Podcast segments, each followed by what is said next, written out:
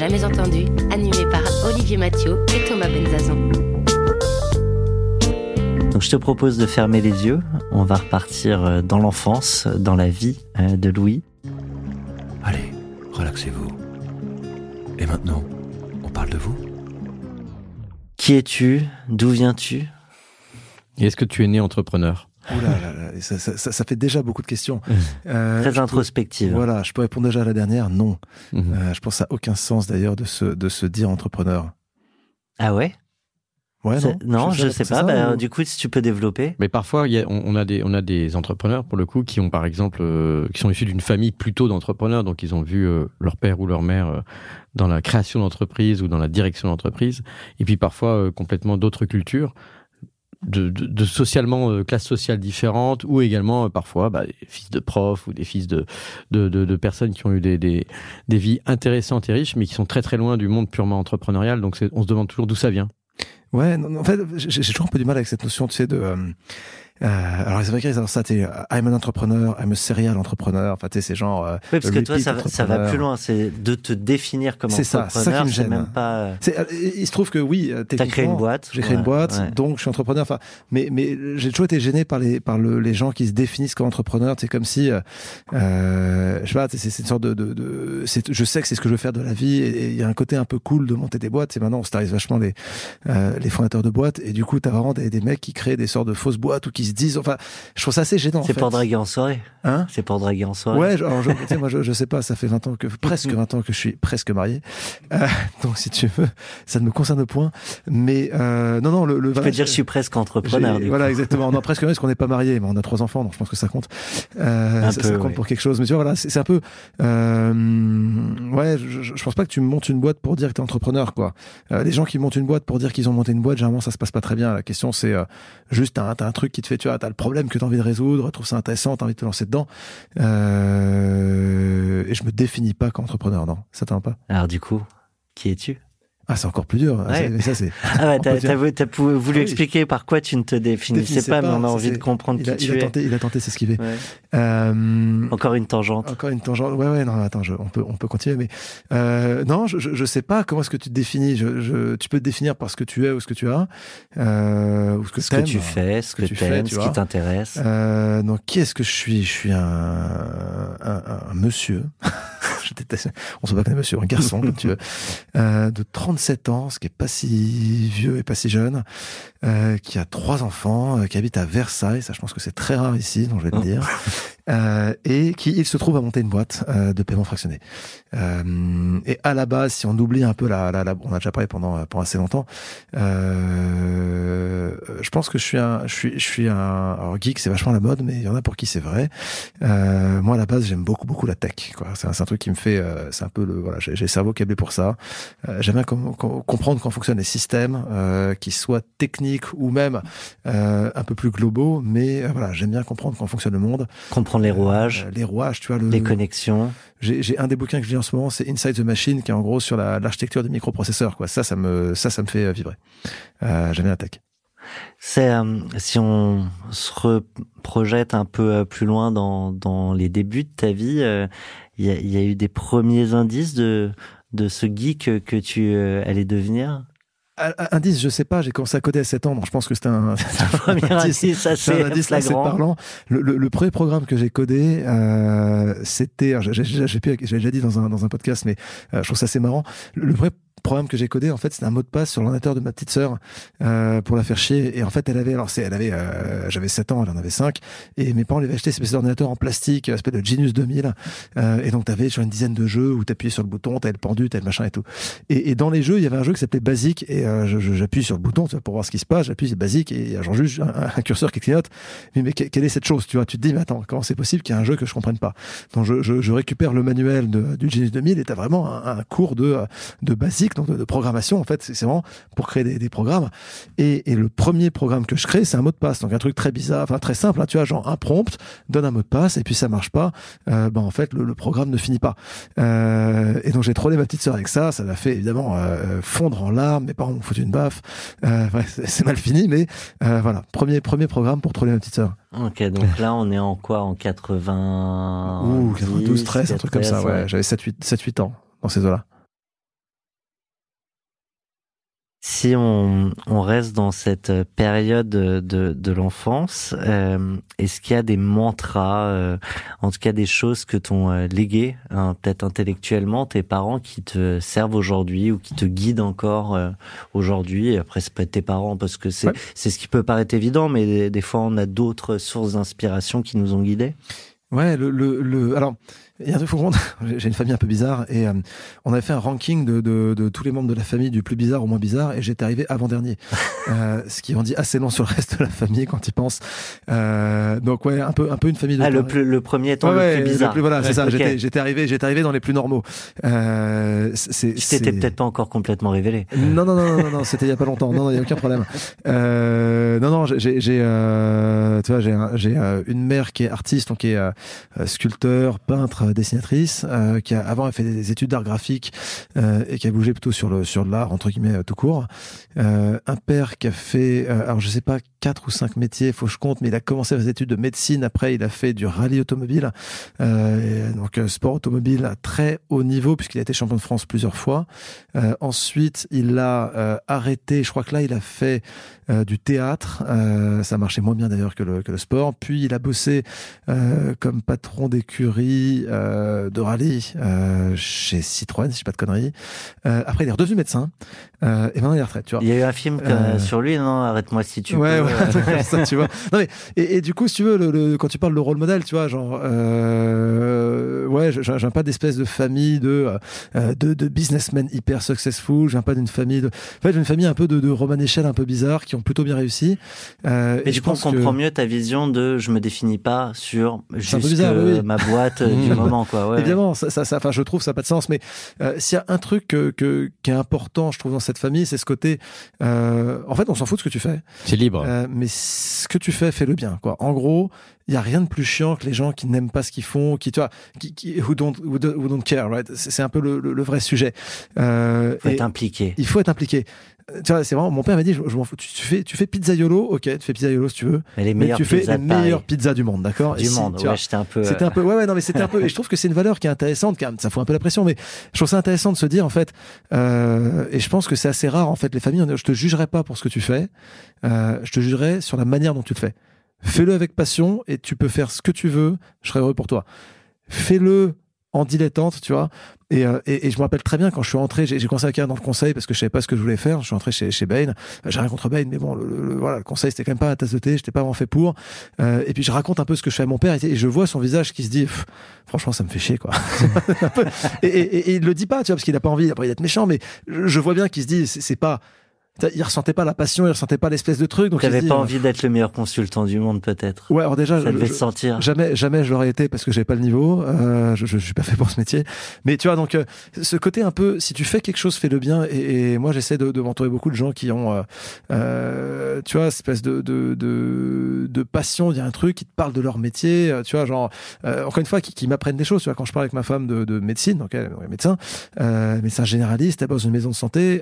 Tu vois, genre j'apprends des trucs tous les jours j'avais une vision de la médecine avant qu'elle m'explique le truc qui était complètement délirante, très française mais complètement délirante, et elle m'a appris un peu ce tu vois, à quoi ça ressemble, comment est-ce que tu fais pour faire en sorte que les gens aient mieux, si tu fais quelque chose, t'es pas obligé de t'y mettre, faut rentrer dans le mécanisme, ouais. Et c'est pas une question de bosser 200 heures par semaine, ce qui déjà n'est pas possible. Mais tu vois, c'est pas ça le sujet, c'est par contre de te dire T'es dedans, tu le fais sérieusement, tu le prends sérieusement. Je pense qu'un des mantras qu'on a dans cette famille, c'est, tu vois, sois sérieux sans te prendre au sérieux.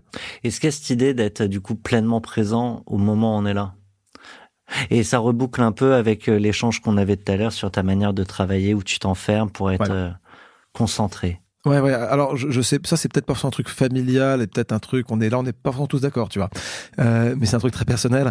Je fais la guerre au smartphone et au laptop ouvert en réunion.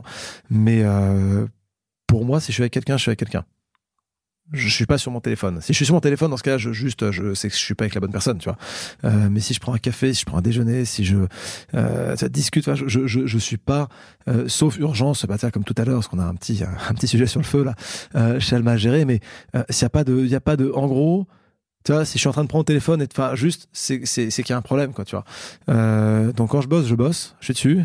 Quand je bosse pas, je suis pas dessus. J'arrive plutôt pas trop mal à déconnecter. À bien couper. Et si je suis avec quelqu'un, tu vois, j'essaie de faire en sorte que mon téléphone soit pas dans la même pièce que moi à la maison. Donc en fait, je suis avec mes gamins. Mon téléphone, il est pas au même endroit. Un peu parce comme que Clark Kent et Superman. Sachant qu'il n'y avait pas de smartphone à l'époque. Donc il n'avait pas le problème. Clark Kent connaissait pas sa chance. Et je repensais au sujet finalement geek.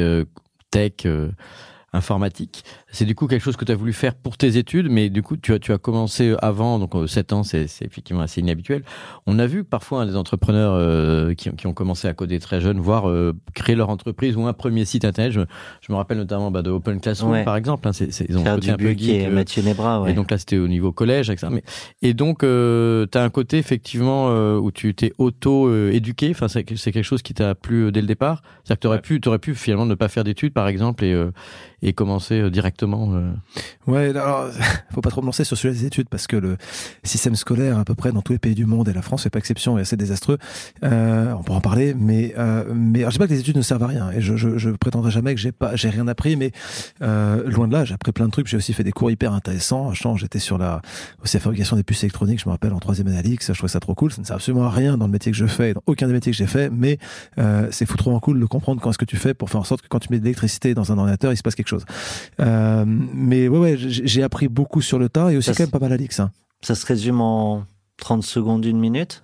Ouais, alors comme est-ce ça, on apprend quelque chose. Ouais, bah carrément, non, ça peut se résumer. Alors après, pour y aller, pour moi, il faut des schémas, mais concrètement, l'idée, c'est quoi ? C'est de te dire que tu mets, en fait, tu transformes ta vision du monde en ce qu'on appelle la logique booléenne. La logique booléenne, c'est vrai ou c'est faux.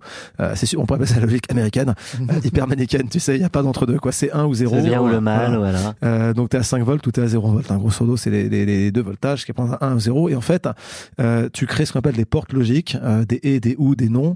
Où tu dis A et B est vrai que si A est vrai et B est vrai, d'où le nom. A ou B, c'est vrai si l'un des deux est vrai ou si les deux sont vrais. Et en fait, avec ces 3 building blocks et seulement ces 3-là, et, ou et non, non c'est l'inverse, hein, tu inverses, si c'est vrai, ça devient faux, etc. Avec ces 3 trucs, tu peux commencer à créer, par exemple, un additionneur. Donc tu peux en fait simplement, avec ces 3 portes logiques, créer un circuit qui va additionner des nombres binaires ou qui va les multiplier. Et en fait, tu crées vraiment des puces qui commencent à faire des opérations de plus en plus compliquées. Après, je vais pas rentrer dans comment est-ce que tu crées, tu vois, c'est quoi à quoi ça sert l'horloge dans un microprocesseur, c'est quoi le pipeline des différentes étapes, tu vois.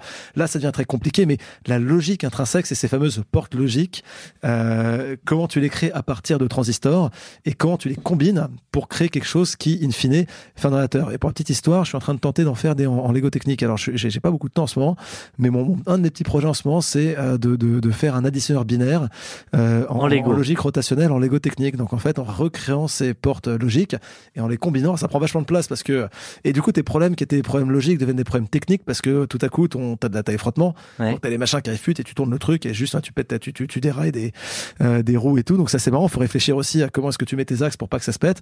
Voilà. Enfin, faut que je finisse un jour, mais c'est assez marrant. Tu le fais tout seul ou tu joues avec tes enfants? Ouais, alors celui-là je le fais tout seul parce qu'il est un peu précis quand même. Hein. C'est quand même un petit peu de chaque porte logique fait à peu près. Tu vois, ça fait cette taille-là, ça fait genre 20 cm. On voit pas, mais ça représente une grosse boule de pétanque là. Ouais. Ouais, une très grosse. Ouais, ça représente un petit Robert. Ça représente le petit Robert et ça c'est juste pour faire un et. Dans un additionneur, t'en as, je sais plus combien, je crois 7 quoi. T'as 7 portes logiques plus ou moins compliquées. Ça je fais tout seul. Par contre, Lego ou n'importe quel autre jeu, j'adore jouer. J'en fais plein avec mes enfants. On a je sais pas combien de dizaines de jeux à la maison pour les grands, les petits. Enfin ouais, ça j'adore. Tu as combien d'enfants? 3. De quel âge à quel âge? 8, la grande a 8 ans et demi, ensuite on a 6 ans et 2 ans.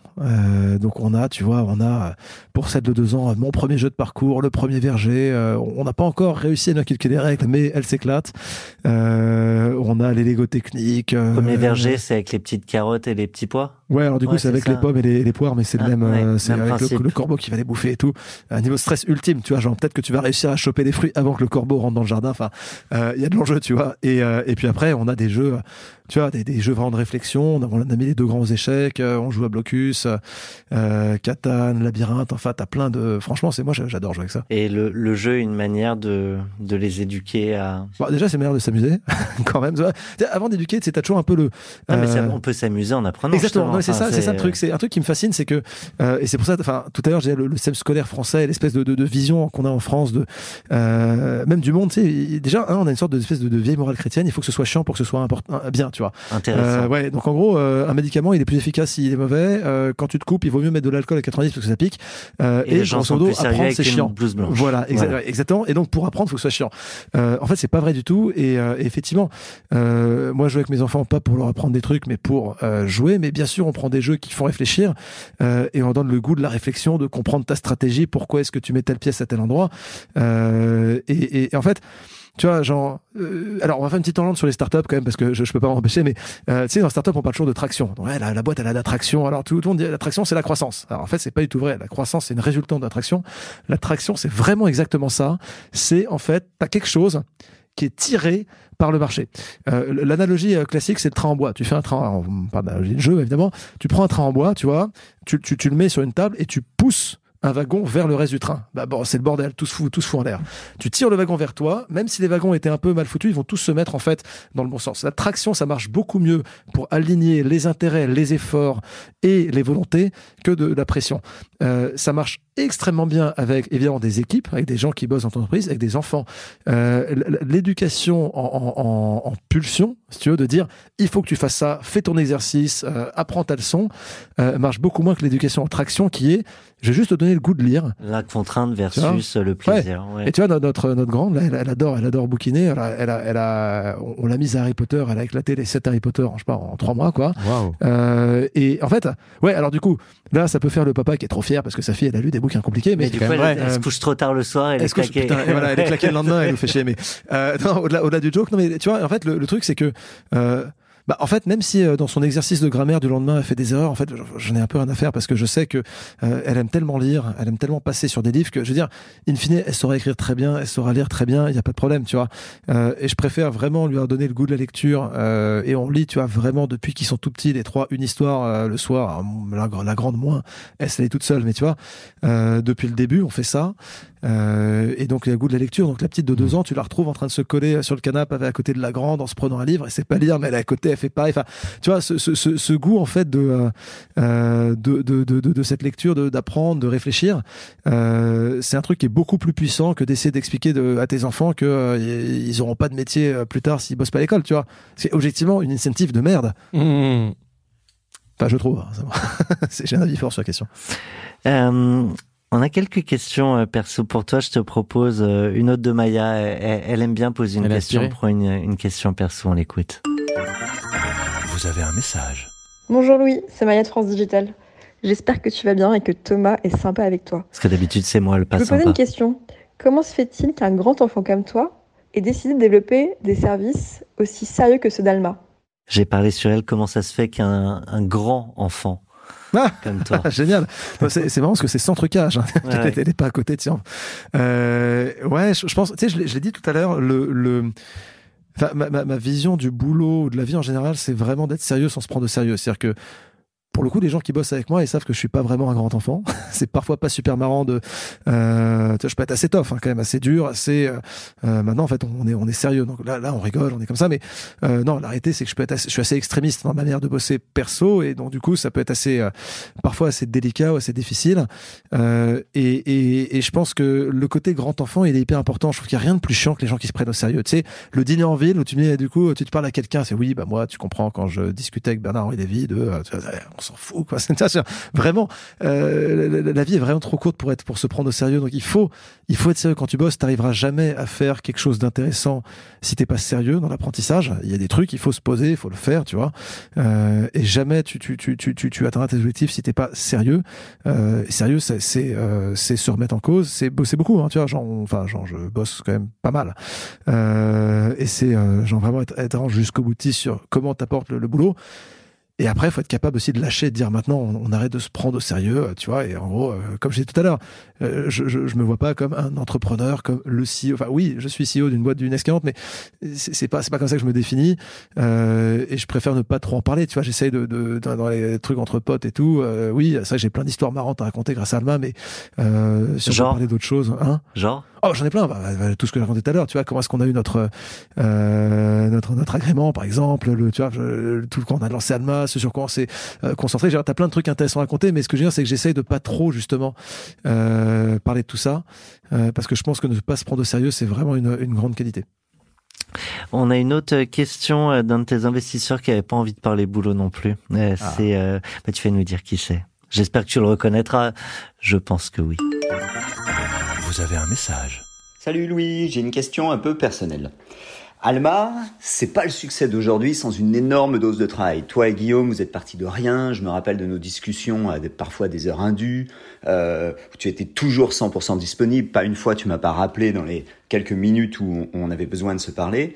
Et en même temps, t'as une vie personnelle qui est formidable, dans laquelle tu prends complètement tout ton rôle de père, où t'as déjà deux petits-enfants préalablement au lancement d'Alma, et puis un petit dernier qui est arrivé en plein pendant le début de la création. Et du coup, une question qui m'a toujours taraudé, c'est comment tu fais ? Ouais, c'est un peu the big question. Petite dernière, trop mignonne. On m'a fait remarquer hier un apéro Alma qu'il fallait que j'arrête de montrer les photos de mes enfants parce que ouais, ça suffisait. Tous les parents, exactement, ouais, tu sais, c'est exactement le jeune papa quoi, qui est terrible. Moi, j'ai remarqué quand même qu'on montre moins les photos des derniers que des premiers. Ah, et ben écoute, il faudra que t'en parles, mec. Ils seront pas d'accord.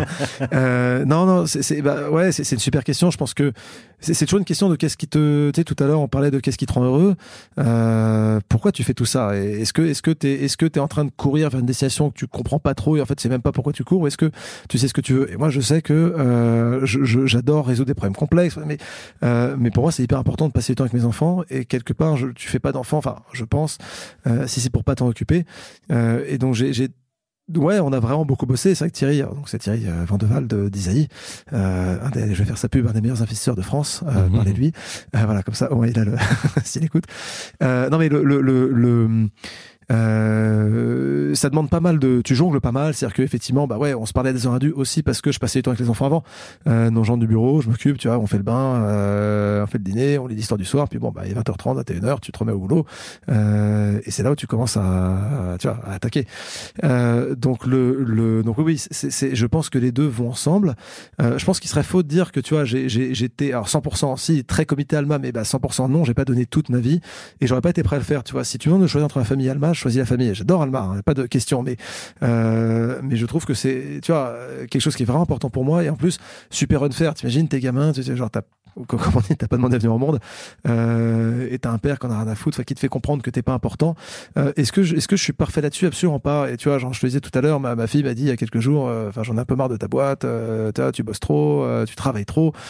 Donc je veux dire, je le fais pas parfaitement, et puis parfois il y a eu des moments aussi dans la boîte où tu vois j'étais assez stressé, assez tendu, et où du coup ça se voyait, c'est-à-dire que je m'occupais des enfants mais de manière un peu tendue, donc hop militaire, on va vite se coucher parce que papa il doit bosser. Donc guess what, déjà quand tu prends ce mode-là avec les enfants, tout parent te dira ça ne fonctionne pas. C'est l'inverse de l'attraction. Exact, voilà. C'est l'inverse de l'attraction. Et qu'est-ce qui se passe quand tu essaies de pousser quelqu'un? Il essaye de pousser dans l'autre sens. Donc grosso modo c'est les moments où les enfants sont le plus chiants, ils courent partout, ils hurlent, ils en ont à foutre, et donc tu perds encore plus de temps. T'es encore plus stressé. T'es stressé. Et moi, il y a eu des soirs, je me rappelle, où tu vois, t'es comme ça, t'as fini par gueuler sur tes enfants, par exemple, enfin, tu t'es énervé, puis après, ils se couchent enfin, puis là, t'es face à ton ordinateur et tu te sens super mal, quoi. Tu te dis, ok, donc en gros, rôle de père, je l'ai merdé.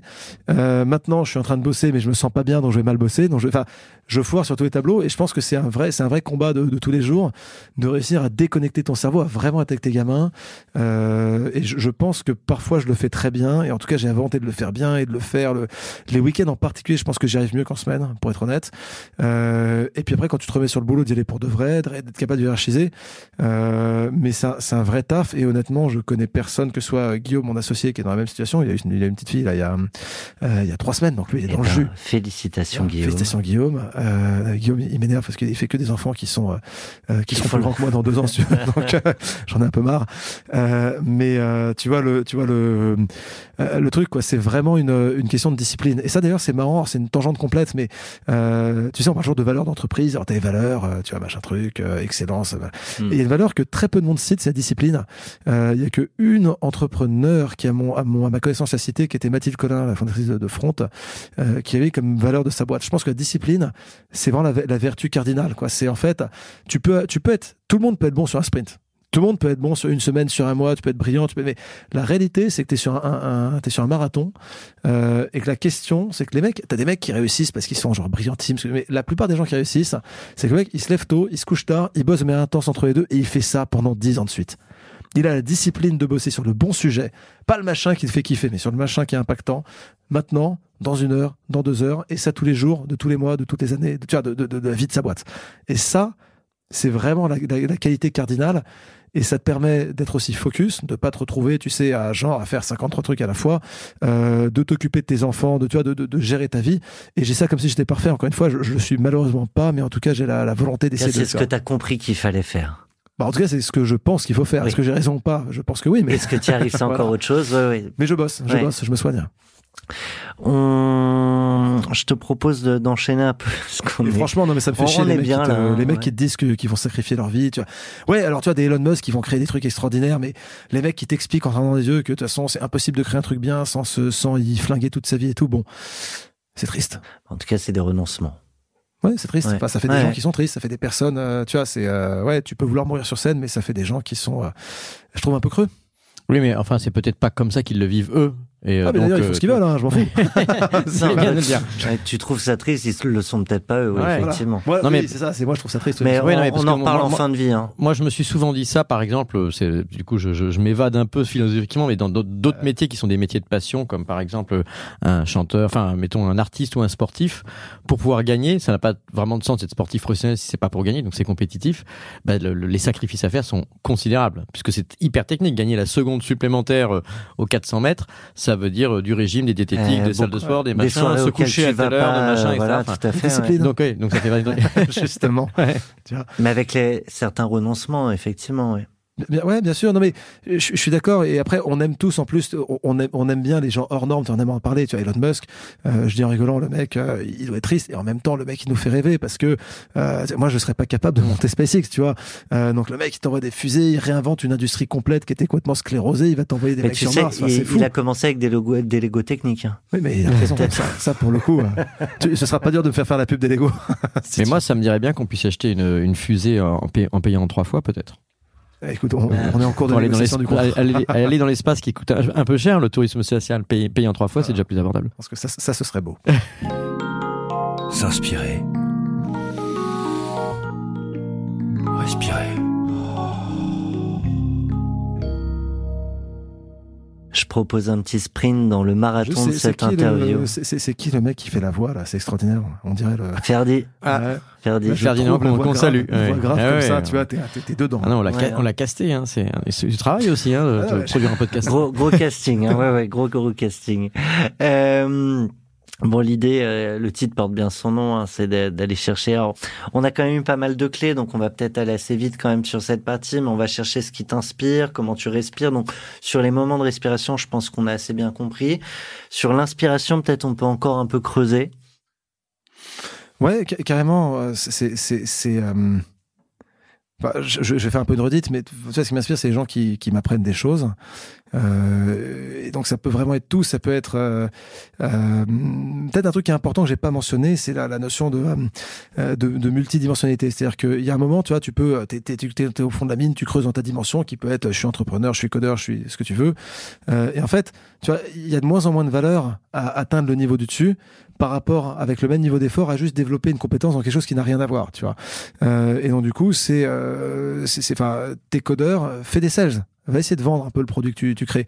C'est intéressant. C'est intéressant, on te rend compte déjà que sales, c'est pas un métier facile, alors que c'est bon, le produit il est top, il se vend tout seul. Évidemment, c'est bizarre ça. T'es sales, tu gueules sur les codeurs parce que le produit il est jamais livré à temps et que la prod a encore tombé en rade. Déjà, et va comprendre le code. Apprends à coder et puis tu vois, donc et je pense que le truc qui moi m'inspire, c'est vraiment cette d'aller. Je passe beaucoup de temps à lire. Et pas attends, pardon, parenthèse, mais vous faites des expériences comme ça chez Alma. Comment vous faites des expériences comme ça chez Alma, proposer aux codeurs justement d'aller. Ouais, on en fait un peu, on le fait pas assez, on le fait un petit peu. On devrait le faire plus aussi. Vie ma vie, juste de, tu vois, je suis au support client, je parlais avec client toute la journée. Et ben ton produit, tu vas voir comment est-ce qu'il est utilisé. Tu vas parler aux gens qui l'utilisent. Je pense que c'est intéressant. On le fait au niveau de l'onboarding et on devrait, à mon avis, le faire un peu plus que ça. Là, l'intérêt de ce type de d'essai, c'est que eux se comprennent mieux entre eux et donc sont peut-être plus dans leur approche, dans leurs attentes. Tu crées de l'empathie. Ouais. Bien sûr. Et au-delà de ça, est-ce que tu as des skills comme ça, des talents qui se révèlent Mais tu sais, ce qui est marrant, c'est que oui ou non, tu vois, est-ce que tu vas transformer un commercial en super codeur? Peut-être pas, t'en sais rien, mais par contre, ce qui est évident, c'est que ça le rendra meilleur commercial.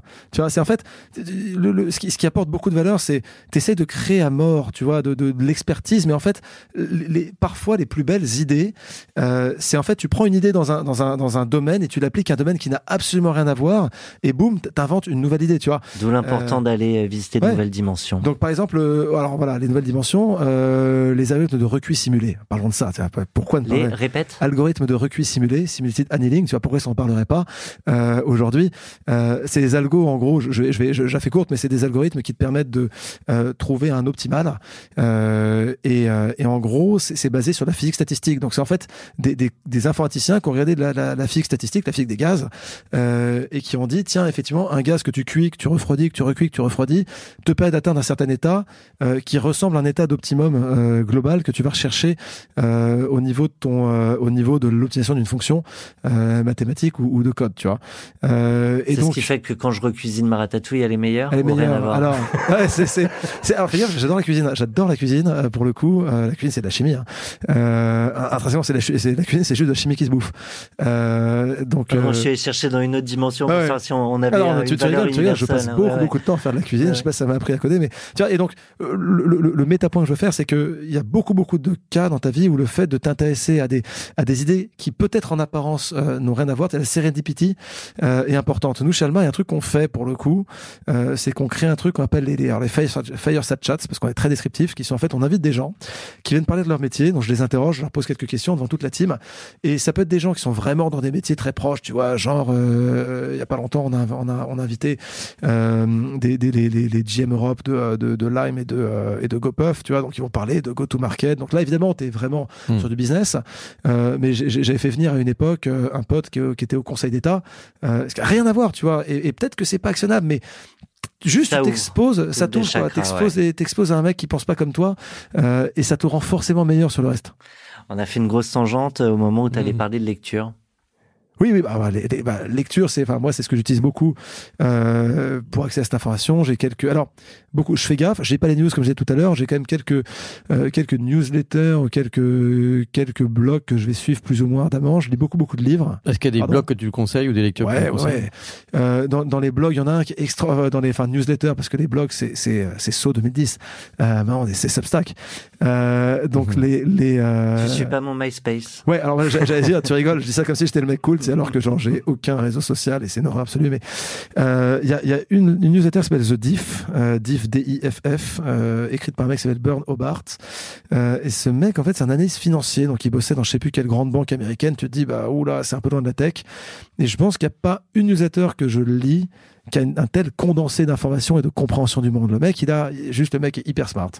Et il va te parler vraiment de tout et n'importe quoi. Il va te faire un truc sur les airlines en t'expliquant qu'en fait, les airlines, essentiellement, c'est la partie vol des compagnies aériennes. Ce n'est qu'un programme de lead génération pour leur carte de fidélité. Enfin, tu vois, il t'explique le truc et tu es juste, putain, tu comprends mieux le monde, quoi. The Diff, alors c'est payant. C'est 20 balles par mois. Il y a une version gratuite avec avec une newsletter par semaine. C'est vraiment extraordinaire. Ça rend intelligent. C'est la preuve qu'on est prêt encore aujourd'hui à payer pour du contenu, évidemment. Bien sûr. Et le contenu gratuit. À condition qu'il soit de qualité. Ouais. Donc The Diff est très bon. Noteboring, il est pas mal, il est très connu. Il est pas mal, mais parfois il est un tout petit peu dans le. Voilà, il met un peu d'eau dans sa ratatouille. Donc il pourrait être ses moins de mots. The Diff, là où il est bon, c'est vraiment, il pourrait pas être ses moins de mots, quoi. Tu vois, il a condensé l'information. Benedict Evans, il est très bon. Bon, ça, c'est un grand classique. Je pense que tout le monde est abonné. Ouais, déjà, c'est déjà pas mal. Après, je peux conseiller des livres. Ça, j'en ai des palanqués. Allez. Alors livre business, il y en a un qui est extraordinaire, c'est The Box. Déjà parce qu'il s'appelle The Box, donc t'es obligé de l'acheter. C'est quand même top. The Box, c'est l'histoire du conteneur. Tu sais, le conteneur, le shipping conteneur, le truc que t'as sur les camions, puis sur les bateaux. Parce qu'on parle toujours de disruption. Tu sais, oui, machin, il y a Notion qui a disrupté, puis après, il y a Slack qui a disrupté. Bon, ok, d'accord. Maintenant, on va regarder une des plus grandes disruptions qui a jamais eu lieu, c'est la disruption du transport. C'est comment est-ce qu'on a remplacé ce qu'on appelle le bulk shipping, c'est-à-dire le transport, tu sais, de marchandises, où ils mettaient tout ça en bordel sur un bateau, et qu'on l'a rendu excessivement efficient. Et ça, c'est le conteneur. Et la révolution du conteneur, c'est une révolution qui a mis 30 ans à arriver, entre le mec qui a commencé à se dire, mais en fait, on va créer un truc, ça va être le conteneur, c'est un multimodal, on foutra sur des bateaux, après on mettra sur des trains, après on mettra sur les camions, du coup, on arrêtera de se faire chier à mettre un mois et demi à tous à sortir de l'un à l'autre. Ouais, tu vois, ça t'explique pourquoi New York n'est plus un port de marchandises alors que c'était le plus grand port de marchandises du monde à une époque et que c'est devenu Newark, parce qu'en fait les dockers du port de New York ils se disent on est contre le conteneur, ça tue des emplois, ce qui était vrai, du coup on veut bien le conteneur mais il faut pas tuer d'emplois, donc les mecs ont dit bah très bien, du coup on va créer un port sur la rive d'en face de l'Hudson River, et puis là c'est nous qui dictons. Tu vois, ça c'est un bouquin sur la disruption qui est extraordinaire parce que t'as cette histoire, c'est un machin, tu te dis c'est pas sexy le conteneur quoi, c'est une boîte de métal et putain qu'est-ce que c'est intelligent, qu'est-ce que les mecs ont pensé, ils se sont battus. Enfin, voilà, histoire extraordinaire. Moi, je l'ai lu quasiment d'une traite. Et peut-être sur les bouquins de fiction. Ils vendent bien les choses pas sexy. Hein. Ouais, c'est vrai que j'adore. C'est quand même pareil. Je fais pas en trois fois. J'ai envie de lire un livre sur les conteneurs, moi. Maintenant, c'est. Je pensais qu'on allait s'ennuyer sur le paiement fractionné pendant 2 heures et depuis tout à l'heure, c'est un bonheur. C'est cool. Voilà, et peut-être un. Alors, je dis beaucoup de SF. La SF, c'est assez génial parce que, alors, je parle de. La SF, t'as des guerres de religion terribles sur qu'est-ce que c'est de la vraie SF. Ce que j'aime dans la SF, c'est plutôt pas les romans d'anticipation du genre, dans 100 ans, on aura les voitures qui volent, mais c'est. Imaginons un monde avec d'autres règles. Ouais, un monde avec d'autres règles. Il y a un truc qui se passe et on va juste le tirer à fond et essayer de comprendre ce truc-là. T'as toujours un peu l'esprit un peu ingénieur, quoi. Et avec tous les mécanismes. Voilà. Alors, qui est ton auteur fétiche? Alors, j'en ai plein. T'as un chinois, Cixin Liu, qui a écrit Le Problème à 3 corps. Alors ça, c'est juste. J'ai commencé. J'ai commencé juste cet été, là. Ah, c'est une tuerie. Ouais. Et tu vas voir, t'es à quel tome? Le premier point. Tu vas voir, c'est juste, si tu penses que c'est taré, tu vois, c'est juste de pire en pire, quoi. À la fin, ça part en couille complète. C'est le best-seller chinois de la SF. Niveau d'intelligence incroyable. Isaac Asimov, il est quand même très bon sur certains sujets. Tu vois, tout ce qui est fondation, c'est quand même très strong. Je suis obligé de citer Dune. Tiens, c'est le grand classique, mais putain, Dune, pareil, dans la catégorie où t'as pas un mot que tu pourrais enlever, t'as la densité d'informations. Mais un qui est peut-être un peu moins connu, c'est, que je lis en ce moment, c'est Adrian Tchaikovsky, qui a écrit Children of Time, Les enfants du temps. Et l'histoire, elle est assez fabuleuse parce qu'en gros, c'est des êtres humains qui ont un peu niqué leur planète. Alors, aucune coïncidence, tout rapport avec le monde actuel serait purement fortuite. Et du coup, ils se sont barrés, ils ont commencé à ensemencer d'autres planètes, à les terraformer pour créer d'autres, enfin pour les rendre hospitalières pour la race humaine. Et ils se sont plantés sur une planète. Ils ont en fait créé un virus qui fait muter extrêmement rapidement les espèces pour les faire évoluer et les rendre plus intelligentes. Et le virus, il marche sur des araignées. Donc les mecs, ils reviennent. Tu vois, t'as des humains qui reviennent dans leur vaisseau. Au bout de 2000 ans, ils ont des araignées géantes, hyper intelligentes. Et là, tu dis, bon, ok, ça va être un truc de fight, mais en fait, pas du tout. C'est l'idée de à quoi ressemble un clash de culture entre deux civilisations qui sont incapables de se comprendre. Parce que, en fait, les araignées, elles parlent pas, elles ont pas de corde vocale. Donc, elles parlent en bougeant leurs mandibules. Et donc, les humains peuvent pas comprendre. Donc, les humains disent, bah, ce sont juste des bêtes féroces, tu vois. Et les araignées, elles sont pareilles. Mais pourquoi est-ce que le mec, il bouge sa bouche? Les araignées n'ont pas d'oreilles. Elles entendent pas. Elles disent, cette bête ne peut pas être intelligente, tu vois. Et donc, comment est-ce que ces deux espèces vont s'appréhender, passer l'une à côté de l'autre, commencer à se foutre sur la gueule, est-ce qu'ils vont finir par s'entendre, tu vois, avec le mec à rechercher, si tu veux, le mec est déjà un expert des araignées, et donc tu deviens toi aussi un expert de l'espèce Portia labiata, qui est l'araignée sauteuse australienne, qui est la base de ce truc. Enfin, tu vois, c'est marrant, quoi. Nat, après, je sais pas si savoir des trucs. C'est la planète des singes revisitée dans le monde. Ouais, voilà. C'est le genre, c'est le même. En tout cas, c'est le même genre d'anticipation. Ouais. Ouais. En tout cas, les grands auteurs te disent tous qu'ils vont puiser énormément d'informations, de choses qu'ils ne connaissent pas. Ils notent tout, ils comprennent tout pour parfois utiliser que 1% de. Il faut qu'il faut comprendre. Neil Stephenson avec Seven Eves, pareil, c'est un truc où genre t'apprends plus sur la mécanique newtonienne en lisant Seven Eves qu'en allant sur Wikipédia, quoi. C'est extraordinaire. Et est-ce que tu apprécies Philippe K. Dick ou pas? Ouais, alors ça j'adore. Évidemment, Philippe K. Dick, il est sacrément barré quand même. Il est, en fait, c'est assez hétérogène parce qu'il y a en fait, suivant la quantité de drogue qu'il prend quand il écrit, t'as des trucs qui sont vraiment genre impossibles à suivre. C'est genre le bordel. Et on a ces gens, c'est juste du génie, quoi. Ubik, honnêtement, ça te met bien mal à la fin. Ça envoie du lourd. Ouais. Je suis fan de SF aussi. On peut en parler longtemps. On va attaquer là. Je vous propose tout de suite.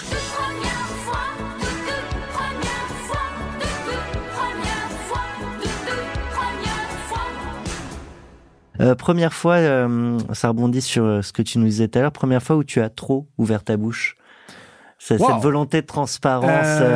En CE1, dont j'avais 7 ans, et je m'entendais pas du tout avec ma prof, elle s'appelait Madame Aschenbaum, ça si elle nous écoute, elle saura que j'aime toujours pas, qui était vraiment une vieille peau pour le coup, et si un moment je pète un cadre, j'ai pas ouvert ma bouche, mais à la fois j'avais un plâtre sur le bras et genre je l'ai menacé, donc j'ai fait comme ça, et donc je me suis fait virer 3 jours en CE1, tu vois, 7 ans, c'est quand même hardcore, parce qu'elle pensait que j'ai fait un doigt d'honneur, alors que pas du tout, j'avais juste menacé de la frapper, c'est beaucoup plus soft. Première fois où tu as pris un crédit perso? Ça c'est facile, c'est assez comme manière régulière, un mortgage. On a acheté un appartement à Versailles à la naissance de notre deuxième enfant et j'ai donc été prendre un crédit chez Boursorama. Allez, pub gratos. Et l'expérience client n'était pas à la hauteur, du coup j'ai créé Alma. Du coup j'ai créé sur le mortgage, c'était plutôt pas trop mauvais. Premier coup de culot?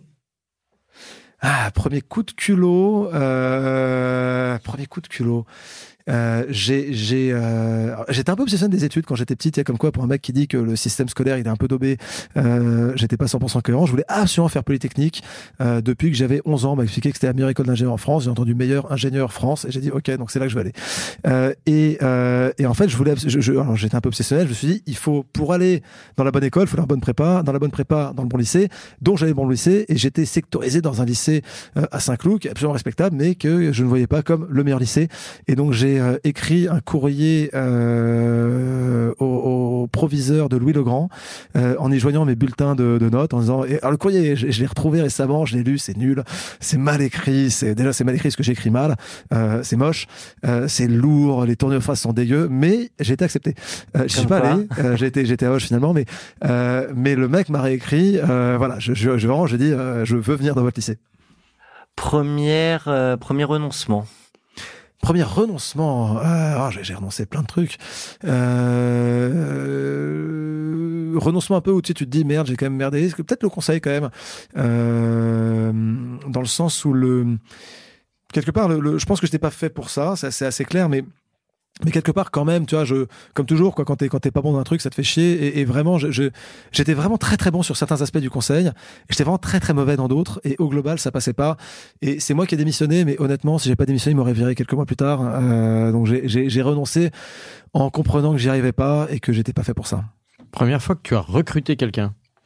La première fois que j'ai recruté quelqu'un, alors ce qui est assez marrant, c'est que avant Alma, j'ai jamais été manager, j'ai été mentor ou dotted line manager, mais la première fois que j'ai managé quelqu'un, c'était chez Alma. Donc si tu parles de recruter quelqu'un, vraiment en mode recrutement de quelqu'un qui bossait dans tes équipes, c'était il y a 4 ans et demi. J'ai recruté nos premiers employés chez Alma qui sont des développeurs, et j'y connaissais rien. Donc t'imagines, t'as quand même quasiment 10 ans d'expérience professionnelle, t'as jamais recruté quelqu'un, t'as jamais été manager, parce que j'ai une carrière où j'ai un peu touché à tout, tu vois, j'étais à droite à gauche. Et donc, j'y connaissais rien. Et donc, j'ai dû me calibrer et j'ai fait passer plus de 60 candidats en entretien physique pour en embaucher 2. Sélectif. Première connerie. Non, pas sélectif, c'est juste que j'y connaissais rien. Donc, en fait, j'étais en mode, déjà, les 20 premiers, j'étais en mode, je ne sais pas ce que je fais. Est-ce que mon exercice de code, il est bon? Est-ce qu'il est trop facile? Est-ce qu'il est trop dur? Est-ce que le mec me bullshit? Comment est-ce que je fais pour le savoir? C'est flippant, en fait, hein. Puis t'es tout seul. Parce que dans une boîte, tu vois, t'es chez Stripe, genre, si tu te plantes, t'apprends en le faisant, tu dis un truc, t'es avec les autres, etc. Là, j'étais tout seul à prendre la décision. C'est un vrai risque, un recrutement, en éclair. Bah ouais. Et surtout quand t'as personne pour t'expliquer que t'es pas bon. Grosse erreur d'entrepreneur. Première grosse erreur d'entrepreneur, entrepreneur rigolant, la première boîte que j'ai créée qui s'appelait tldr.io, on n'était pas des génies du marketing. TLDR. TLDR, Too Long Didn't Read, une boîte de résumé. On voulait résumer Internet, on voulait créer le Wikipédia du résumé, c'est-à-dire que pour chaque URL dans le monde, tu avais un résumé pour ça. Et tu pourrais dire, je sais pas si c'est une erreur ou pas, mais en fait, bon, rétrospectivement, c'était une boîte un peu con, dans le sens où ça pouvait pas marcher pour pas mal de raisons, et je pourrais dire la première erreur d'entrepreneur, c'est de créer cette boîte sans vraiment réfléchir, quoi. C'était vraiment le coup de tête. On est parti dedans. Et en fait, si on avait réfléchi un tout petit peu, je pense qu'on serait rendu compte que l'idée n'était pas si bien. Ouais, ça peut être une erreur. J'en ai fait plein d'autres. Hein. Je peux tenir très longtemps sur les erreurs. J'en ai fait des millions. Mm-hmm. On fera un épisode spécial erreur. Ouais. On va faire un podcast. Si tu acceptes de revenir. Tu sais, tu rigoles, mais tu sais, t'avais un truc qui s'appelait la Fail Con il y a une époque. Oui, tout à fait. Et la Fail Con, voilà. Mais la Fail Con, grosso modo, c'était quand même des mecs qui étaient des mecs hyper successful. Tu vois, t'avais à l'époque, il y avait Rudel qui était en train de t'expliquer qu'il avait quand même vachement raté sa vie. Tu sais, mec, t'es CEO de Criteo, t'es le fou de ma gueule ou quoi. Donc la Fail Con, c'était pas mal, mais quand même, il y avait un peu hypocrite. On était un peu quand même dans le fail inspirationnel, quoi, qui est pas un vrai fail. Moi, je te parle de vraies grosses merdes. Allez, bah, du coup, non, une autre grosse merde. Tant qu'on y est. Une vraie grosse merde. On a la rubrique de la claque, quand même. Waouh! Allez, grosse claque. C'est important parce que là, tu viens de parler des erreurs, mais c'est vrai que, comme tu le disais sur la Fail Con, la conférence du fail, très souvent, on veut valoriser l'échec, mais parfois c'est un petit peu hypocrite. Et parfois aussi c'est mal digéré en France, alors qu'on peut considérer que le succès est une route pavée d'échecs. Et donc on aime bien quand les entrepreneurs qui sont en phase de succès reconnaissent honnêtement, que ça peut être dans la vie perso ou privée, mais le fait d'avoir reçu une vraie claque. Ouais, je pense que plein des claques, tu vois. Et ouais, tu as dit tu sais, il y a une manière très très facile de jamais se planter, c'est de jamais essayer. Donc le corollaire est assez clair. Peut-être dans la vie, dans la vie perso, je pense qu'à un moment, si tu veux, tu vois, on avait des discussions un peu difficiles avec ma femme sur Alma, quoi, qui était, en fait, tu vois, je... Qui est Alma? Ah, ouais, en fait, c'est le prénom de sa fille. Il y a une confusion. Sache qu'un de nos premiers marchands m'avait répondu chez ce mail dont je me souviens, qui était: tu tombes bien, ma fille s'appelle Alma. Et c'est j'en connais aussi. C'était le CEO de Bonsoir, tu sais, la boîte qui fait des draps. Donc ouais, donc c'est un peu la claque où tu te dis, en fait, t'es dans le projet, t'es à fond, t'as l'impression, c'est ce que je disais tout à l'heure, t'as l'impression que t'arrives à équilibrer vie pro, vie perso. Puis en fait, t'y arrives pas. Puis à un moment, t'es la femme qui me dit juste: tu te rends compte que t'es de mauvaise humeur depuis 6 mois. Et je suis en mode, en fait, mais non, mais je suis de bonne humeur, tout va bien. Et en fait, non, tu dis, prends un step back, tu dis, non, elle a raison, en fait, je suis de mauvaise humeur, et honnêtement, ça me ferait grave chier, de vivre à côté d'un mec qui a de ce niveau d'humeur tout le temps. Et, ouais, c'est un combat. Et là, c'est du coup, c'est une remise en cause quand tu te dis, il y a des décisions radicales du coup qui sont prises. Ouais. Bah, tu dis, faut bosser différemment. Enfin, tu dis surtout, je pense que le côté claque, c'est pas juste la discussion difficile, c'est le delta entre toi, tu pensais que ça allait bien et qu'en fait tu te comportais comme il fallait, et en fait du point de vue extérieur, t'étais un peu un connard. T'es un miroir, quoi. Ouais, mais tu vois, et tu l'as. Ouais. Et sauf que et tu te dis, putain, en fait, ça a duré longtemps, ce truc. Et ça, je pense que c'est un vrai, c'est une vraie claque. Tu te dis, ok, ça se trouve, le mec, il est pas aussi bon que ce qu'il pensait, quoi. Et au niveau professionnel, dans la claque, c'est en fait toujours c'est un peu ça. Je pense une claque, c'est quand t'as un disconnect entre ta perception de la réalité et le moment où tu comprends que les deux, c'est pas du tout la même chose. Et chez Alma, il y a eu beaucoup de moments où je me disais, ben voilà, c'est bon, là, enfin, tout va bien, tout va. Et en fait, t'es un mec adore, tu sais que ça fait 3 mois que cette équipe, elle va très mal et qu'il y a beaucoup de stress, que les mecs, ils vont pas bien, qu'ils bossent trop. Et toi, t'as l'impression que tout allait bien, t'es sur ton petit nuage. En fait, les mecs, ils te le disent pas parce qu'ils ont l'impression qu'ils vont t'emmerder, que tu vois. Et ça, c'est arrivé plusieurs fois chez Alma. Et où tu te dis, et tu te remets en cause, tu te dis, attends, je suis quand même là pour diriger cette boîte, comment ça se fait que je l'ai pas vu, ce truc? Je laissais volontairement le jeu. Tu as créé un peu du drame. On a fait une baston de regard. Pour graver l'instant. On a fait une baston de regard. Et c'est moi qui ai baissé les yeux. Tant pis pour le mal alpha. Carte blanche pour 40 nuances de Next. Donc là, c'est une référence au café carte noire ou pas le... Ouais, aussi. Un petit peu, ouais. Avec la voix, oui. Bah, donc la carte blanche, on t'avait expliqué hein, la règle du jeu, mais donc on ne t'interrompt pas et donc tu peux avoir un sujet de ton choix qui peut être dans ton environnement. C'est super. Je ne pas m'interrompre. Il faut pas que ce soit trop long. Tu l'avais pas choisi. Tu perds l'audience. Il l'avait pas choisi. Ah si, tu avais parlé de sujets de régulation. Ouais, de régulation. Du coup, je redeviens un peu chiant et technique, mais je trouve qu'il y a un truc vachement intéressant, c'est la notion d'incitation perverse. Donc c'est en fait ou de conséquences inattendues. C'est-à-dire que c'est assez rare. Les gens qui se disent je vais prendre le monde et je vais juste le niquer quoi. Juste faire un truc qui est pas bien, donc l'enfer est pavé de bonnes intentions. Et en fait ce qui se passe pour de vrai quand t'as un système quel qu'il soit la réglementation ou autre qui est pas bien foutu, c'est souvent des gens qui étaient très bien intentionnés mais soit qui ont vu qu'une partie du problème, soit qui ont surréagi, qui ont été dans l'émotion si tu veux, quelle que soit la cause. Tu te retrouves aujourd'hui avec des systèmes et c'est parfaitement naturel qui juste ne fonctionne plus. Et la réglementation, c'est une très très bonne idée, très très bon exemple, je dis, de l'enfer et pavé de bonnes intentions. C'est-à-dire que je prends l'exemple de GDPR. Alors GDPR, hein, la loi sur la protection des données privées, ça part d'une très très bonne intention qui est de dire en fait les données privées qui te concernent, eh ben c'est tes données, c'est pas les données des personnes qui les stockent. Les boîtes, notamment les boîtes américaines, considèrent que en gros si je stocke une donnée, c'est ma donnée. En Europe, on considère que c'est pas ça, c'est la donnée de ton client. Et il a des droits dessus, il a des droits de rectification, des droits de suppression, etc., etc. Donc là, quand tu dis comme ça, c'est une super bonne idée. Le problème de la réglementation, c'est que derrière, t'as des mecs qui se mettent dans un bureau, quand ça te crée des règles hyper compliquées, parce que quand tu commences à vouloir décrire le comportement que tu attends des boîtes, là, ça devient très compliqué. On te pond donc le GDPR, qui encore une fois a beaucoup de qualité, mais qui est très lourd. Ça, je pense que c'est assez consensuel de dire ça. C'est la compliance GDPR, c'est un truc assez lourd. Nous, on y passe quand même pas mal de cycles hein, chez Alma. Et en fait, le problème, c'est que la conséquence inattendue que tu as de ce truc-là, c'est que tu crées quelque chose qui est très très dur pour les petites boîtes, parce que en fait ton coût c'est un coût fixe et en fait quand t'es une boîte de 10 tu peux pas être compliant GDPR. Donc soit tu l'es pas et tu prends un risque juridique, soit tu l'es et en fait ça te coûte hyper cher, là où Facebook et Google eux bah, ils disent bon très bien bah, j'embauchais 200 personnes pour faire ça puis ils vont faire le truc. Donc la réglementation a toujours un effet pervers qui renforce les grands au détriment des petits. Le coût d'opportunité que tu payes quand tu surrégules, c'est un coût d'opportunité d'innovation, de création et de simplement, c'est même pas que des boîtes vont mourir, il y a des boîtes qui vont mourir, mais surtout tu ne crées pas des boîtes. Et ça c'est pervers parce que, et c'est vrai dans la réglementation financière, c'est que évidemment ce que tu payes quand tu régules pas assez, c'est très clair. Quand tu régules pas assez le monde financier, t'as la crise de 2008, quand les ratios de solva sont trop bas, quand tu demandes pas aux banques de faire gaffe, quand tu mélanges un peu la banque de détail et la banque d'investissement, c'est assez visible.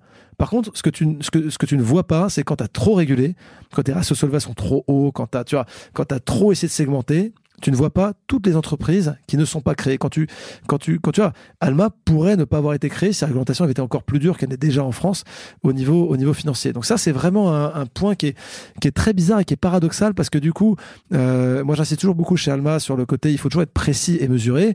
Et donc, faut pas dire la réglementation, ça sert à rien. Évidemment, il faut des règles. L'anarchie, ça fonctionne pas. De la nuance. Il faut de la nuance. On aime bien. Exactement. T'avais dit que tu m'interrompais pas. Ah oui, c'est vrai. C'est Olivier qui l'a dit. Hein. Je vois. Ça n'engage pas. Maya a dit que j'étais pas de chance sympa. Je vois ça. Mais exactement ça, tu vois, c'est en fait ce truc de se dire il faut pas rentrer dans il faut jamais réguler, un peu à l'américaine parfois, mais par contre, parfois on te fait un procès quand tu dis faut faire gaffe parce que tu comprends GDPR, parfois ça va trop loin, tu te fais accuser de le mec il a rien à foutre des données des clients. Non, c'est pas ça, mais il faut de la mesure, il faut comprendre cette mesure. Et je te donne un autre exemple que je trouve très intéressant parce qu'il est évidemment dans le monde du crédit, c'est un truc qu'on vit, c'est que dans la catégorie de l'enfer est pavé de bonnes intentions, faut comprendre que le monde du crédit, c'est un monde qui est soumis à une sorte d'injonction contradictoire qui est qu'en fait on demande aux boîtes de crédit et de BNPL essentiellement une inclusion bancaire maximale. Tout le monde doit avoir accès au crédit, un surendettement minimal, il faut jamais prêter de l'argent à quelqu'un qui ne devrait pas en emprunter, et le tout sans regarder les données privées, parce que quand même, c'est des données privées. Et dans le tout le monde doit avoir accès au crédit, il y en a qui potentiellement ont des problématiques de surendettement. Exactement, c'est ça. Et donc du coup, en fait, tu ne peux pas avoir ces trois trucs. C'est pas possible. Si tu veux avoir une inclusion bancaire maximale et ne pas surendetter les gens, tu dois avoir un monceau de données sur eux. Ok ? Faut que les mecs partagent leur compte en banque et tout. Ça ne marche pas. Si tu veux, tu peux avoir effectivement pas de surendettement et très peu de données privées. Dans ce cas-là, ton taux d'acceptation, c'est-à-dire en gros ton inclusion bancaire, il sera désastreux. Ça, grosso, ce que je viens de décrire, c'est by and large la situation du crédit crédit en France encore aujourd'hui, c'était chauffeur Uber, bon courage pour prendre un crédit chez Cetelem. J'ai rien contre Cetelem, ils font un super boulot, mais le problème, c'est que c'est très compliqué parce que comme tu peux pas demander facilement des données à ce chauffeur Uber, il peut pas te partager 2 ans d'historique bancaire où tu vois bien que le mec, ça fait 2 ans qu'il touche un salaire qui est en moyenne, tout ça, qui a reçu le crédit. Donc il part du principe que voilà. C'est peut-être un boulot oui, donc tu veux pas prendre de risque et voilà. Tu prêtes pas, tu vois. Et donc cette injonction contradictoire, elle est vraiment la résultante d'attentes en fait de la société qui a pas encore peut-être la nuance, la mesure, la précision de se dire en fait ça va pas ensemble, ou alors en tout cas c'est un trade-off arbitré. Olivier, habituellement finit par le système et il a promis une version piquante de son moi président. Pas piquante non plus, là, j'ai survendu là. Ah oui, tu l'as survendu. Non mais alors, allez, moi président, il y a un jingle ou pas ? Ouais. Allez, parfait.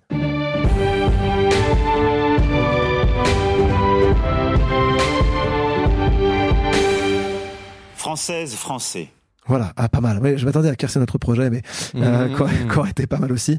Alors un truc que je me dis depuis assez longtemps, c'est que la location, ça ne devrait pas exister. Ce qui devrait exister, c'est la location avec option d'achat. Donc en fait, je pense, et alors tous les économistes qui s'y connaissent me diront que je suis complètement utopiste, mais je pense qu'on ne devrait jamais avoir le droit de louer un appartement ou une maison. On devrait toujours avoir une option d'achat quand on est locataire.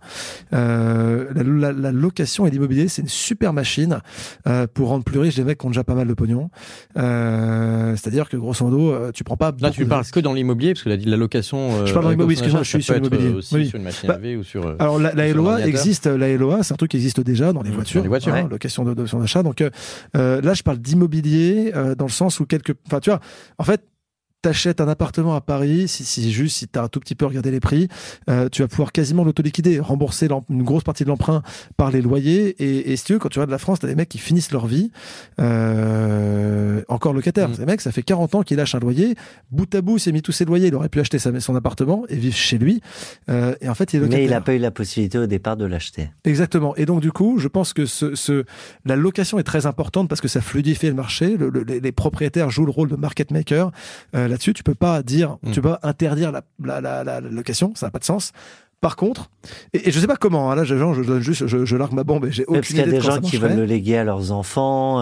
Oui, mais alors me lance pas sur l'héritage parce que je pense que le taux d'accession sur l'héritage doit être 100%. Donc, vas-y, je te lance sur l'héritage. Alors, je vois, c'est ok. En fait, l'héritage est une catastrophe. Ah là, Yvan Chouinard. Hein ? C'est tout récent. Yvan Chouinard, patron de Patagonia, pardon. Oui, ouais. Mais ce qu'il y a, c'est que, vas-y, on te laisse finir sur les étages. Non, mais sur les étages, ça c'est lié à ça. C'est que pouvoir léguer un peu. Alors, les Français sont contre la taxation sur l'étage, ce qui est assez bizarroïde parce que l'immense majorité des Français ne paye pas d'impôt sur l'étage. Donc, si tu augmentes la taxation sur l'étage, tu augmentes la taxe sur les autres, pas sur eux. Et ça va être pour. Objectivement, il existe un. Non, mais c'est parce que oui, c'est bizarre, c'est dire on taxe les morts. Bah oui, c'est très bien taxer les morts parce que l'alternative, c'est taxer les vivants. Vaut mieux taxer les gens qui sont morts, ils s'en foutent, ils sont morts. Pour de vrai, tu vois. La réalité, c'est qu'il faut remettre la balle en jeu et que être capable de léguer quelque chose, de léguer déjà, le premier truc que tu lègues, c'est une manière d'être, c'est, tu vois, des pensées, c'est une culture, mais après, léguer, tu vois, le meuble, tu vois, les trucs de famille, machin, dans lequel tu t'y attaché, oui. Léguer un patrimoine à 5 plaques à tes gamins, honnêtement, ça ne fait pas de sens. Et tu crées des dynasties parce que du coup, tu sais, c'est un truc qui campande. Et je veux dire, en France comme partout ailleurs, tu as des grandes dynasties. J'ai rien contre les dynasties, mais je pense qu'il faut remettre la balle en jeu et faire gagner. Je suis très darwinien et si t'es vraiment capitaliste, c'est vraiment libéral, tu remets la balle au centre et tu dis que le meilleur gagne. Tu dis pas que le mieux né gagne. Et donc, je pense qu'on devrait taxer à 100% l'héritage à partir de pas forcément beaucoup d'argent. Moi, j'ai pas prévu de léguer grand-chose à mes enfants. Et tu leur en parles. Je pense qu'ils s'en foutent un peu à 8 ans, si tu veux. Un peu tôt. Je pense qu'on n'est pas encore dans son économie. Non, mais moi, j'ai regardé les statistiques, effectivement, d'ascenseur social. C'est un sujet qui nous intéresse en tant que 2050, citoyens, etc. Et en fait, c'est un réel problème. C'est que la transmission de patrimoine, depuis beaucoup plus de générations que ce qu'on pense, depuis le 18e siècle, en fait, reste à peu près dans les mêmes familles. Donc, il y a une question, on peut dire qu'on fait l'école républicaine, on a plein de bonnes intentions avec ça. Et la réalité, c'est qu'après, ça n'arrive pas forcément. D'ailleurs, même Polytechnique que tu connais bien, bah, souvent on dit que c'est l'école des pairs, et ça a été assez bien analysé, c'est qu'en fait, même s'il y a quelques cas d'ascenseur social à travers les grandes écoles, il n'y en a pas tant que ça en fait, et statistiquement sur plusieurs générations, il y a très peu de transmission qui s'opère. Mais ça c'est deux sujets, parce que tu as le sujet de l'éducation qui est lié, je sais que dans l'héritage, il y a l'héritage culturel et l'héritage patrimonial. Mais le pire, ce qui est complètement con dans l'héritage patrimonial, c'est qu'en plus maintenant qu'on vit quand même assez vieux, t'hérites de tes parents quand t'as 60-70 ans, c'est-à-dire ta vie elle est pliée. Genre le moment où t'as besoin d'avoir du pognon, c'est quoi ? Saute une génération même. Non mais la réalité c'est qu'en plus on peut assez facilement taxer beaucoup le patrimoine et dire qu'effectivement on va donner son argent autrement, mais on peut aussi quand même donner de l'argent à ses enfants avant. Il y a des mécanismes fiscaux qui le permettent. Oui, mais justement c'est que ça pour le coup c'est très bien. Si t'as de l'argent c'est très bien que t'aides tes enfants à dire bah t'as pas besoin de faire un petit boulot pendant tes études. Au tout début de ta vie tu vois je vais t'aider à acheter ton premier appartement, puis t'as un gamin, tu sais ça coûte cher les enfants, donc genre je t'aide à ce moment-là et c'est là où l'argent est utile. Mais te dire qu'à 70 ans tu vas pouvoir t'acheter un deuxième château en Sologne, c'est complètement con et en plus ça augmente le prix de l'immobilier parce que ce truc là fait que l'immobilier coûte plus cher, donc pour les autres qui eux n'ont pas de patrimoine ils payent plus cher donc l'héritage est une catastrophe.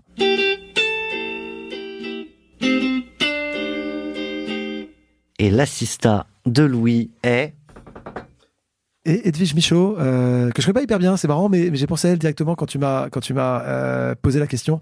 C'est la fondatrice d'une boîte qui s'appelle Barouders. Barouders, c'est une marketplace d'équipements sportifs reconditionnés. Alors déjà, je trouve le projet super cool et je trouve que globalement le reconditionné, enfin vraiment, c'est tu vois, on parlait tout à l'heure d'obsolescence programmée, c'est juste un no-brainer que si on peut arrêter de refabriquer des tonnes de trucs et de réutiliser ce qui marche encore très bien, c'est top. Et tu vois, je sais pas si la boîte marchera ou pas, mais je trouve que c'est évidemment la bonne idée. Et j'ai parlé à Edwige récemment et je trouve que c'est toujours dur de savoir si un fondateur ou une fondatrice va réussir, mais moi pas mal impressionné par son drive. J'aime beaucoup les gens qui ont du drive et est-ce que ça marche ou pas, j'en sais foutre rien, mais ce sera pas par défaut d'énergie, tu vois, ce côté un peu là, la pile électrique qui est un peu partout et en même temps très précis, c'est-à-dire que c'est pas all over the place, soit c'est pas le projet qui part dans tous les sens, c'est de la précision du drive. Moi je trouve ça vachement impressionnant. Est-ce que tu as une question à lui poser? Puisqu'on va lui dédier, tu sais, un podcast et on va te faire le porte-parole. Ouais, mais alors je peux lui poser la question. Le problème, c'est que j'ai passé pas le temps avec elle. J'ai posé déjà un paquet de questions. Oui, mais une question qui va avoir du sens peut-être aussi pour les auditeurs. Et voilà, j'allais dire. Et celle qui est très sympa, c'est de demander, comme toujours, finalement, pourquoi tu crées une boîte ? Eh ben, ce sera l'une des premières questions que notre associé Solène lui posera. Louis, c'était un plaisir. Ouais, vraiment, on avait deviné aux questions surprises que ce serait un plaisir, mais je le confirme. Un grand merci et j'espère à très bientôt pour un épisode spécial fail. Ah bah, quand tu veux. On essaiera d'être un peu plus serré sur le timing. Mais pas sur le fail d'Alma, ça n'arrivera jamais. Ils croisent les doigts. Voilà, on croise les doigts. Merci à tous. C'était hyper dynamique et pushy. 40 nuances de Next. Next 40, comme vous ne l'avez jamais entendu, animé par Olivier Mathieu et Thomas Benzazon.